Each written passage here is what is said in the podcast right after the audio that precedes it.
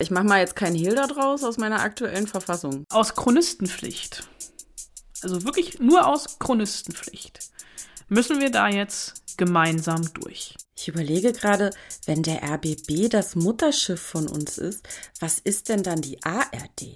Der Todesstern? Oh, ey, also die Folge heute macht mich echt fertig irgendwie. Ja, was soll ich sagen? Ich hab mich total gelangweilt. Ich kratze mich noch kurz am Ohr. Und das ist wirklich erschreckend, es ist erschütternd und es ist auch nur die Spitze vom Eisberg. It's Fritz. Die Spoil-Susen. Eine Fritz-Seehilfe. Mit Anna Wollner und Celine Güngler. Ich habe ehrlich gesagt nicht so richtig Bock, äh, über die erste Serie zu sprechen, weil ich nicht verstanden habe, warum es davon eine zweite Staffel gab und eine dritte und jetzt eine vierte. Ähm, ja, ich, I feel you, kann ich an dieser Stelle nur sagen. Ähm, ich habe es auch nicht verstanden, warum es davon Staffel 2 bis 4 gab. Aber aus Chronistenpflicht, also wirklich nur aus Chronistenpflicht, müssen wir da jetzt gemeinsam durch. Kenner dieses Businesses wissen natürlich, es geht um Tote Mädchen lügen nicht oder 13 Reasons Why, wie es im Original heißt. Es stellt sich eine Frage. Wirst du die Highschool überleben? Werde ich überleben? Denn ich kenne zu viele Leute, die es nicht geschafft haben. In den vergangenen zwei Jahren sind drei Menschen, die ich geliebt habe, von uns gegangen. Und zwei Zwei andere Menschen, von denen ich dachte, dass ich sie hasse, sind auch gestorben. Also, Staffel 4, Tote Mädchen lügen nicht. Ähm, worum geht's denn diesmal, Anna? ich merke schon, du hast so richtig Bock, über diese Serie zu reden. Äh, vielleicht nehmen wir erst noch mal alle die ins Boot, die ähm, die letzten vier Jahre hinter irgendeinem Berg gewohnt haben und 13 Reasons Why nicht kennen. Äh, also Tote Mädchen lügen nicht. Die erste Staffel fand ich wirklich tatsächlich richtig, richtig gut. Spielt an der Liberty High School irgendwo in Amerika. Äh, und es geht um den Selbstmord von Hannah Baker, eine äh, Mitschülerin die äh, kurz vor ihrem Tod äh, an Clay drei, äh, also sieben Kassetten verschickt hat und auf, also so richtig Oldschool-Kassetten. Und auf äh, jeder Seite dieser Kassetten äh, ist ähm, äh, eine, ja, in Anführungsstrichen, Anschuldigung, ähm, warum sie sich das Leben genommen hat. Und es sind 13 Leute, die diese Kassetten bekommen, inklusive Clay. Und das Drastische an dieser Serie war tatsächlich, dass es ähm, sehr viele Themen aufgegriffen hat, wie äh, Sexismus, Mobbing, äh, Rassismus, eben Selbstmord. Und dieser Selbstmord von Hannah Baker auch sehr, sehr drastisch gezeigt wurde in einer Szene kurz vor Ende, wo es dann auch relativ schnell einen Aufschrei gab, dass die Serie selbstmordverherrlichend sei, gewaltverherrlichend sei und eigentlich als Blaupause dienen würde für Jugendliche, sich nach dem Gucken dieser Serie das Leben zu nehmen, weil man hier gezeigt bekommt, wie es gemacht wird. Äh, erst gab es dann so eine Triggerwarnung, am Anfang der Folge. Dann ist die ganze Szene irgendwann rausgeschnitten worden. Also ich habe mir auch irgendwann mal bei YouTube einen Wolf danach gesucht und relativ, also nicht gefunden. Mhm. Ich habe sie damals gesehen und ja, sie war sehr, sehr krass. Und ähm, das Ganze, die ganze Serie basiert auf einem Buch. Und weil diese Serie so erfolgreich war, äh, und für so viel Furore gesorgt hat, ähm, gab es eine zweite Staffel, eine dritte Staffel und jetzt die vierte Staffel. Es ist ähnlich so ein bisschen wie bei Big Little Lies, wo ich auch nie verstanden habe, warum es eine zweite Staffel geben soll, wenn halt eine Sache abgeschlossen ist und zu Ende erzählt ist. Und bei 13 Reasons Why ähm, oder Tote Mädchen lügen nicht, funktionierte halt dieses Konzept dann schon nicht mehr. Also in der zweiten Staffel ging es dann um Polaroid-Fotos, die sich so ein bisschen wie als roter Faden ähm, durch die Serie gezogen haben, um das Ganze zusammenzuhalten. Äh, und in der die dritte Staffel war eigentlich so eine klassische Whodunit-Geschichte, denn da ist ähm, der Football-Star und Schönling Bryce Walker getötet worden. Und äh, die Schüler mussten irgendwie rausfinden, wer es war, beziehungsweise haben versucht, auch diesen Mord zu vertuschen. Und dann ist da auch noch jemand ins Gefängnis gekommen, der es nicht war. Der ist dann auch im Gefängnis umgebracht worden, etc. Und jetzt in der vierten Staffel geht es äh, ja eigentlich um, um alles und nichts. Äh, denn. Oh, warte, ich muss mal kurz meinen Laptop wieder leise machen. Ähm, denn wir haben eben schon gehört, äh, also die Highschool in Amerika hat vier Jahre. Wahrscheinlich gibt es deswegen auch vier Staffeln, um jetzt die ganzen Schüler ins Erwachsenenleben entlassen zu können. Und äh, Clay, die Hauptfigur, die hat mittlerweile Wahnvorstellungen, weil sie einfach mit dieser Schuld nicht umgehen kann, die auf ihm lastet. Er sieht Dinge, die er nicht sehen sollte. Er sieht Tote, mit denen er auch redet, die er nicht sehen sollte, geht deswegen auch zum Therapeuten. Äh, und ähm, die eigentlich alle werden erpresst und bangen um ihre Zukunft. Und ja, was soll ich sagen? Ich habe mich total gelangweilt in der Staffel. Äh, ich habe wirklich bis zum Ende geguckt. Ich habe zwischendrin, muss ich ehrlich zugeben, ein bisschen vorgespult. Natürlich habe ich irgendwie diese Triggermomente gesucht. Also Szenen, die ganz, ganz krass sind, die wieder eine ähnliche provozierende Wirkung haben wie in der ersten Staffel. Habe ich nicht so richtig gefunden. Es gibt eine Folge mit einer Triggerwarnung, da geht es um einen potenziellen Amoklauf in der Highschool. Hatten wir auch schon in der zweiten Staffel. Und ähm, es ist, ja, es ist noch nicht mal eine Seifenoper geworden, aber ich war am Ende richtig sauer, weil ähm, ich werde jetzt nicht spoilern, aber eine weitere Hauptfigur wird das Staffelfinale nicht überleben. Ich sage jetzt nicht wer. Und ähm, diese Figur stirbt mir nichts, dir nichts, fast gefühlt wie aus dem Nichts an AIDS. Hä?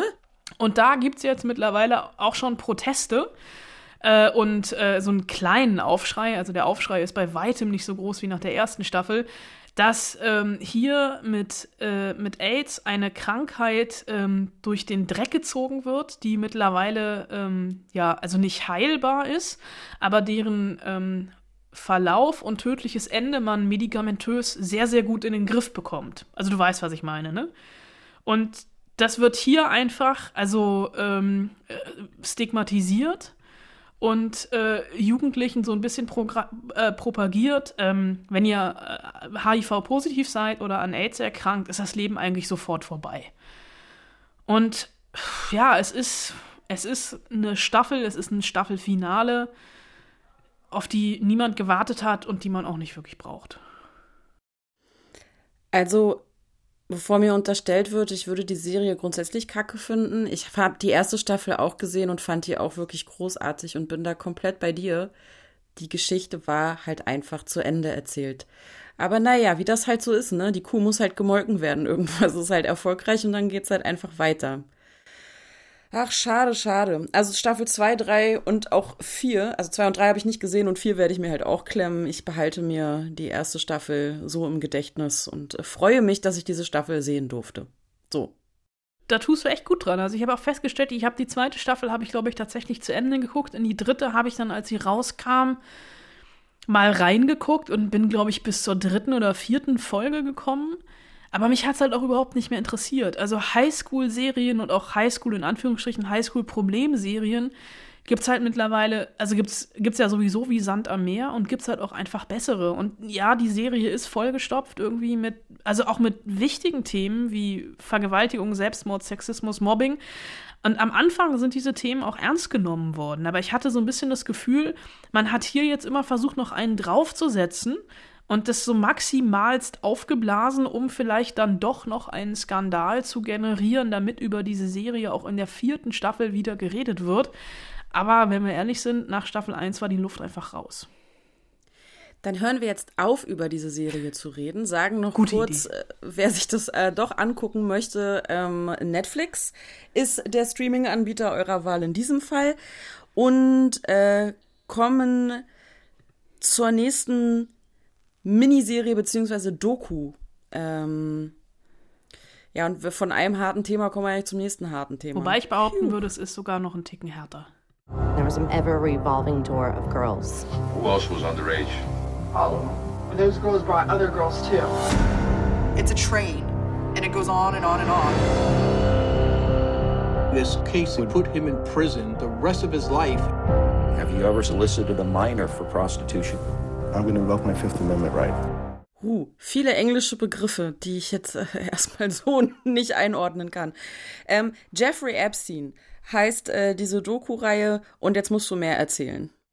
Ja, Jeffrey Epstein Filthy Witch ist der Untertitel und ähm, Filthy Witch könnte man oder übersetzt man im Deutschen mit Steinreich. Und ähm, Jeffrey Epstein ist ein Name, der immer mal wieder in den letzten Monaten, Jahren durch die Medien gegeistert ist, vor allem dann auch im Zuge der MeToo-Debatte. Ähm, Jeffrey Epstein ist ein Multimilliardär oder war ein Multimilliardär, ähm, ist ähm, unter ein bisschen mysteriösen Umständen ähm, vor, letztes Jahr ähm, ums Leben gekommen.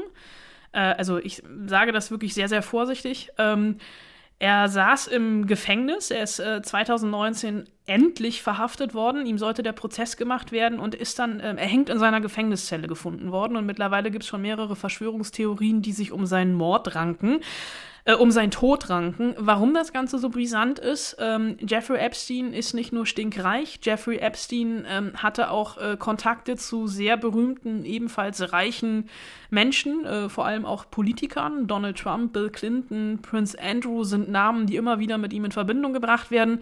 Und ähm, Jeffrey Epstein hat jahrzehntelang minderjährige Mädchen sexuell missbraucht und mehr oder weniger so eine Art Menschenhandel betrieben. Er ist 2019 oder sollte 2019 zu 45 Jahren Haft verurteilt werden, bis er dann eben tot in der Gefängniszelle gefunden worden ist. Und die Doku ist ähm, von Lisa Bryant und Joe Berlinger und ähm, basiert auf einem Sachbuch von James Patterson. Und James Patterson war auf den Virgin Islands der Nachbar von Jeffrey Epstein. Und ähm, in der vierteiligen Doku-Reihe ähm, kommen die überlebenden Frauen zu Wort. Und dass ich jetzt nicht sage Opfer, ist äh, ein ganz, ganz großer Bestandteil und ein sehr, sehr wichtiger Bestandteil dieser Serie, denn die Frauen, die dort über das reden, was sie erlebt haben äh, mit Jeffrey Epstein, werden im Englischen Survivors genannt. Also bekommen nicht dieses Stigma so Opfer, sondern, sondern einfach Überlebende. Und das ist wirklich schon bahnbrechend. Und ohne die äh, MeToo-Debatte ähm, wäre die Causa Epstein vermutlich auch wieder versandet. Äh, und äh, hier geht es wirklich gar nicht so sehr um ihn, sondern um die jungen Mädchen, die jungen Frauen, die sich ähm, trauen, vor der Kamera wirklich das erste Mal zu erzählen, was ihnen Jeffrey Epstein angetan hat.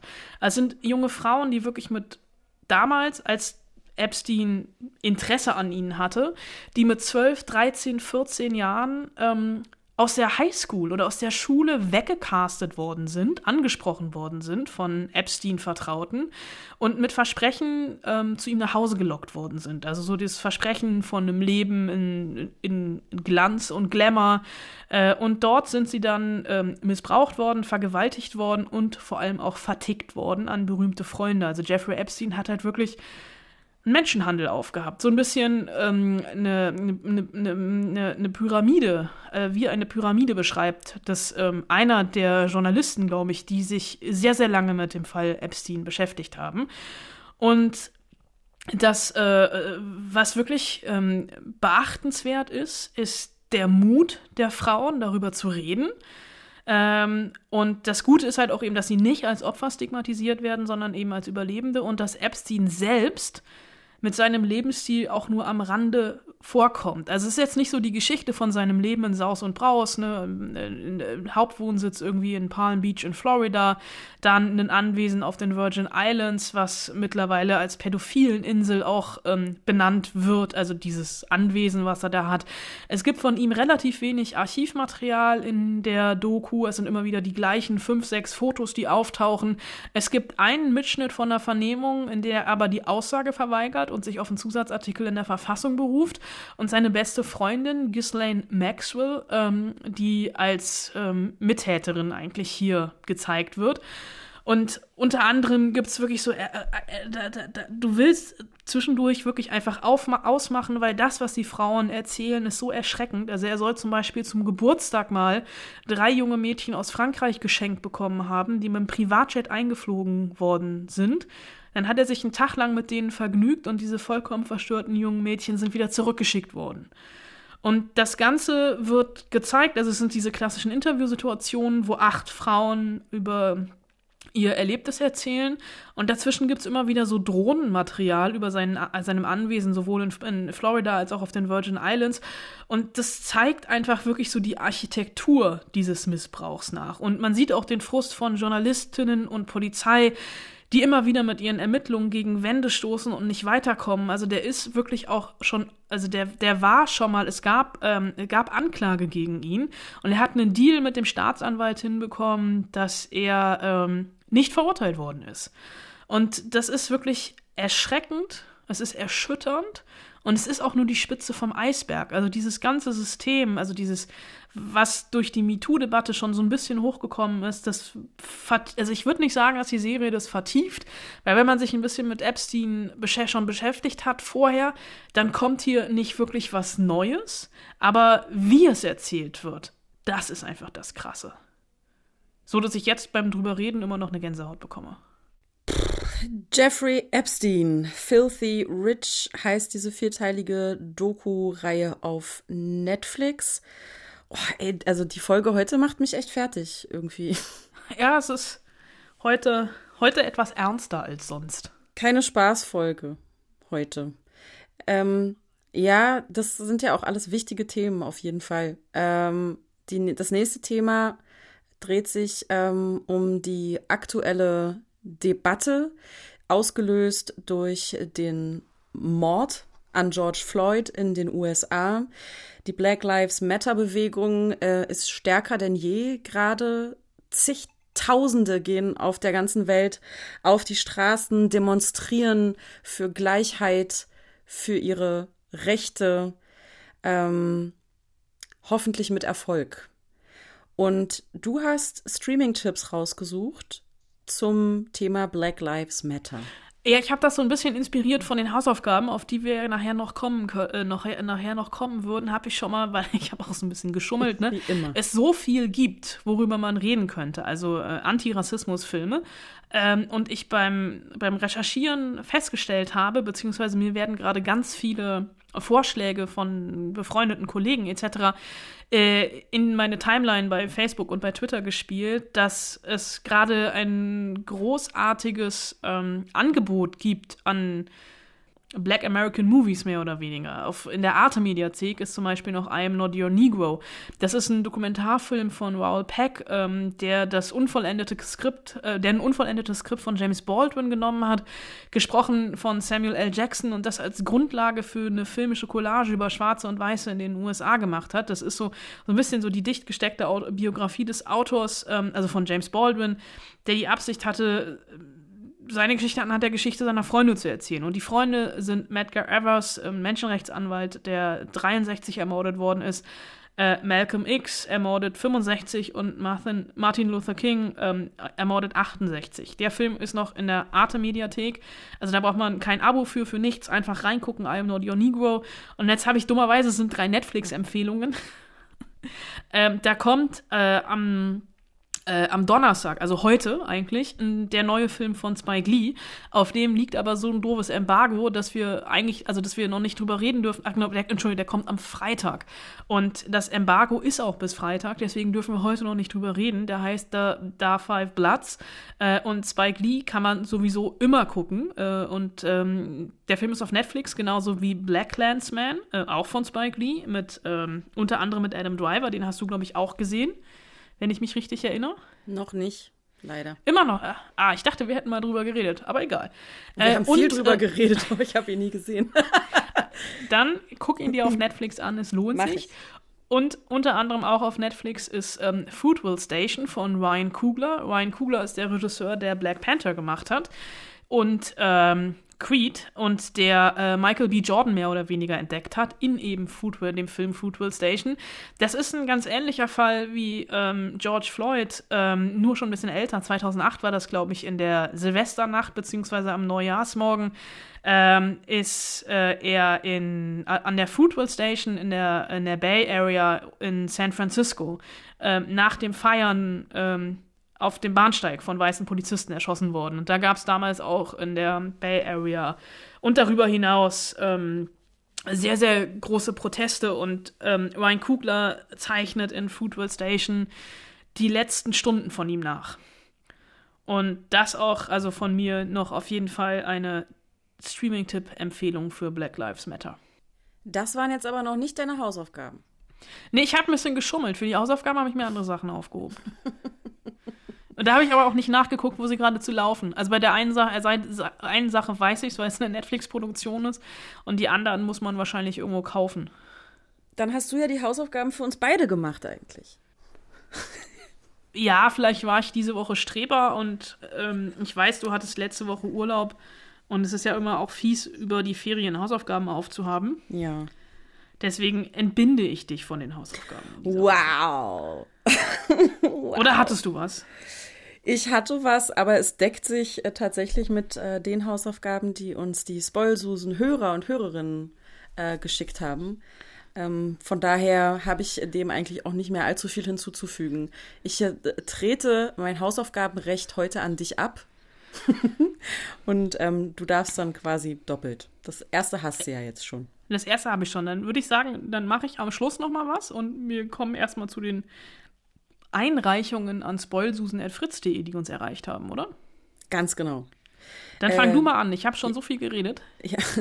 Ines hat geschrieben, äh, dass ihr drei tolle Antirassismus-Filme eingefallen sind, die alle noch recht jung sind. Ähm, Just Mercy. Hier kämpft ein junger Anwalt für schwarze Insassen eines Todestraktes im Süden der USA. Schon der Trailer hatte mich damals zum Weinen gebracht, schreibt Ines. Wir haben darüber, über den Film auch hier in den Spoilsusen geredet, ne, Anna? Haben wir. Haben ja, wir. genau. Ist doch noch gar nicht so lange her. Im November, glaube ich, ist er ins Kino gekommen. Ja. Nee, Quatsch, im Februar ist er ins Kino gekommen, kurz nach der Berlinale. Als noch Kino, als es noch Kino gab. als es noch Kino gab. Ähm, dann der zweite Film von Ines ist Queen and Slim. Ein toller antirassistischer Roadmovie der Neuzeit. Auch über den haben wir gesprochen. Im Januar. Im Januar. Echt? So, so jung ist der? Ich hätte gedacht, ja, der, der ist Anfang des älter. Jahres. Ich glaube tatsächlich, es war so einer der ersten Filme des Jahres, über die wir da gesprochen haben. Ähm, und dann Green Book. Oh Gott. Mit Mahershala Ali, das ist Remy Denton aus House of Cards unter anderem. Oder okay. auch aus Moonlight. Äh, danke für, für die Aussprache dieses Namens. Ich äh, bin schon etwas müde heute. Ähm, der spielt auf jeden Fall ähm, einen Musiker, der 1962 eine Tour durch die Südstaaten der USA macht, bei der er für weiße Reiche zwar Klavier spielen, aber nicht mit ihnen essen oder dieselbe Toilette benutzen darf. Ähm, Vic Mortensen ist sein Fahrer, der so ziemlich das Gegenteil von Ma Mahershala Ali. Danke, ist. Dennoch entsteht zwischen den beiden eine außergewöhnliche Verbindung und Freundschaft. Und dann, also wirklich heute Streberhausaufgaben, ähm, ist Ines noch ein vierter Film eingefallen, der sie tief bewegt hat, The Help.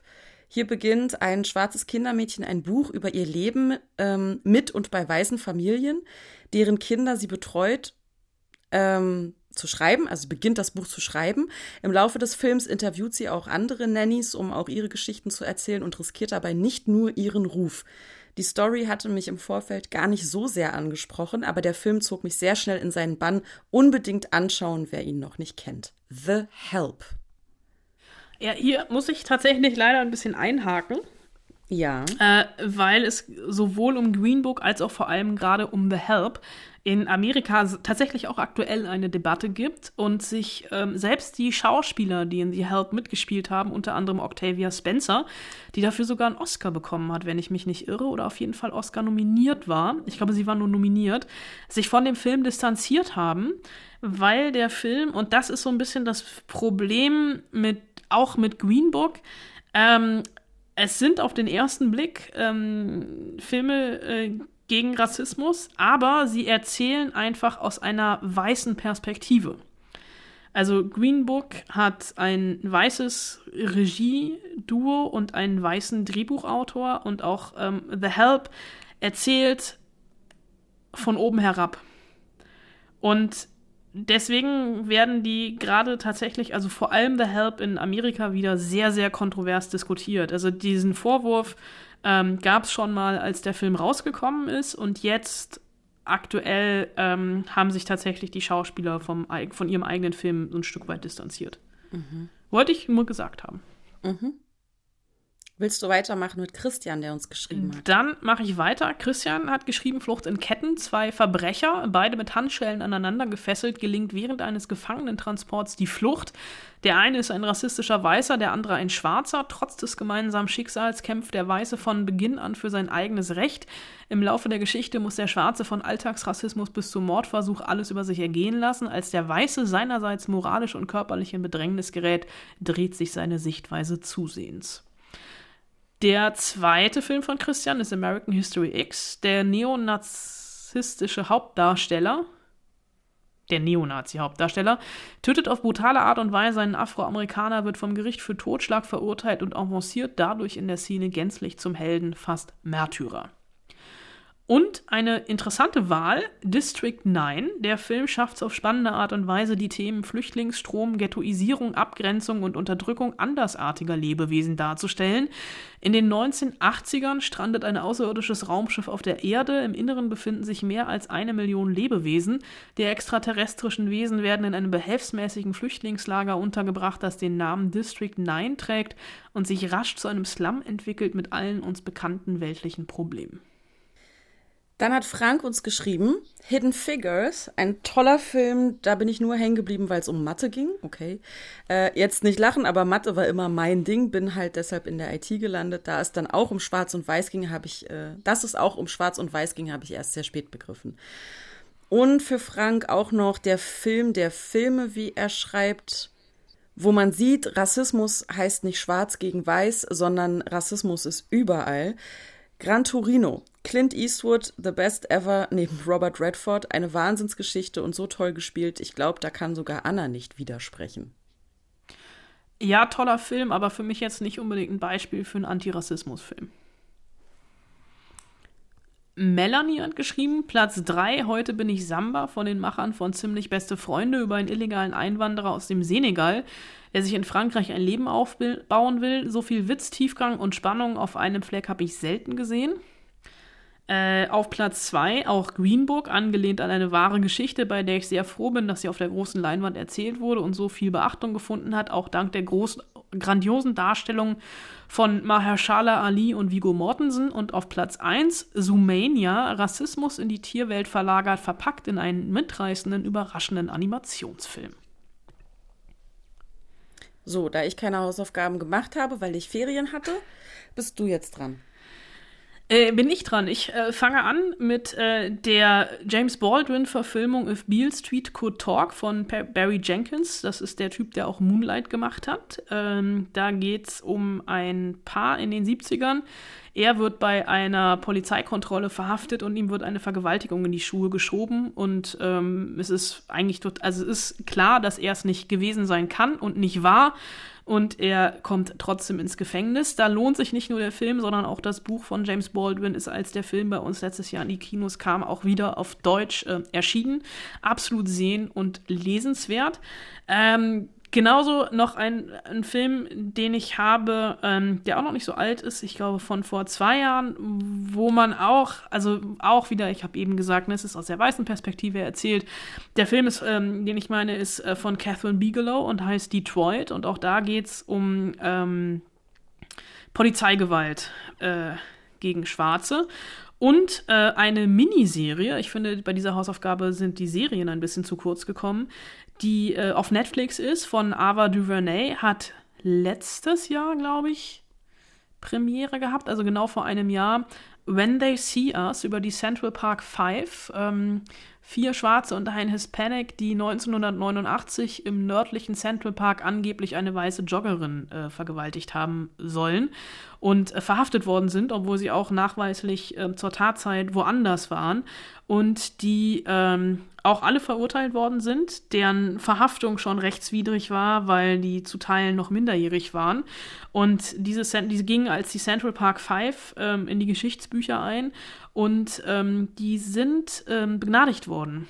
Es hat relativ lange gedauert, bis ein DNA-Test ihre Unschuld bewiesen hat. Und selbst Donald Trump hat 1989 eine ganzseitige Anzeige in der New York Times geschaltet und die Todesstrafe für diese fünf Männer verlangt. Also wirklich auch eine Serie, bei der man ähm, ein bisschen das Glauben an den guten, äh, den, den, den Glauben ans gute Menschen verliert. Absolut sehenswert und absolut Gänsehaut. Ich habe jetzt gerade die ganze Zeit überlegt, welche Hausaufgabe wir nächste, also für nächste Woche stellen. Und manche mögen es vielleicht jetzt pietätlos finden, aber also ein bisschen, also ein bisschen schwer fand ich diese Folge jetzt schon. Das ist auch okay, wenn es mal so ist. Ähm, aber ich glaube, nächste Woche würde ich dann als Hausaufgabe Feel Good Movies raussuchen. ähm, also Filme, wo, wenn es euch irgendwie kacke geht, ihr nach Hause kommt, ihr seid fix und alle, was weiß ich, scheiß Tag gehabt oder so, oder einfach nur voll Stress oder fertig, erschöpft, abgespannt, wie auch immer müde. Welche Filme, drei Filme, legt ihr dann ein, wo ihr ganz genau wisst, danach geht's mir gut. Und ich vergesse meine Sorgen. Das meine ich mit Feel Good Movies. Ähm, schreibt uns gerne an spoilsusen.fritz.de. Das ist die Hausaufgabe für nächste Woche. Na, Anna, hast du schon Ideen? Ich habe schon Ideen, aber ich äh, habe noch nichts aufgeschrieben. ähm, und ansonsten nächste Woche beschäftigen wir uns mit wir beschäftigen uns mit der einer Serie, auf die ich mich tatsächlich schon ein bisschen freue. Äh, ich habe noch nicht reingeguckt, aber ich werde diese Woche noch damit, natürlich werde ich diese Woche damit anfangen, damit ich nächste Woche darüber reden kann. Ähm, ist eine Serie auf Stars Play mit Nicholas Holt und Elle Fanning. The Great heißt die, über ähm, Katharina die Große. Und das ist eine, ähm, eine Comedy am Hofe. Am Hof. Da bin ich tatsächlich schon sehr ge gespannt drauf. Und dann werden wir nächstes, äh, nächste Woche auch über ein Thema reden, was mir ein bisschen am Herzen liegt. Denn in, im RBB Fernsehen, also quasi dem filmischen Mutterschiff oder dem Fernsehen-Mutterschiff dieses Podcastes, gibt es ab dem 18.06. bis Mitte Ende, Ju Mitte, Ende August einen queeren Filmsommer. Und einmal die Woche kommt ähm, ein bisschen versteckt im Programm, aber auch abrufbar in der Mediathek ein queerer Film. Und da kenne ich schon den einen oder anderen Film und da werden wir ein bisschen mehr eintauchen und ähm, über den queeren Filmsommer im RBB reden. Und ansonsten gucken wir mal, was äh, sonst noch so passiert. Ich überlege gerade, wenn der RBB das Mutterschiff von uns ist, was ist denn dann die ARD? Der Todesstern? Schön. Und damit ist meine Laune zum Lachen gebracht. Ja, damit ist meine Laune wieder etwas gestiegen. Vielen Dank fürs Zuhören. Äh, denkt an die Hausaufgaben an spoilsusen@fritz.de. Wir freuen uns, wenn ihr auch nächste Woche wieder einschaltet oder uns anmacht, auf Play drückt. Äh, liebe Grüße, eure Spoilsusen. Viel Spaß im Heimkino.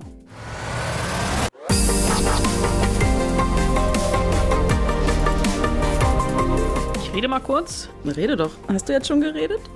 Ach so, ich dachte, du würdest dich erst in Ruhe kratzen. Fritz.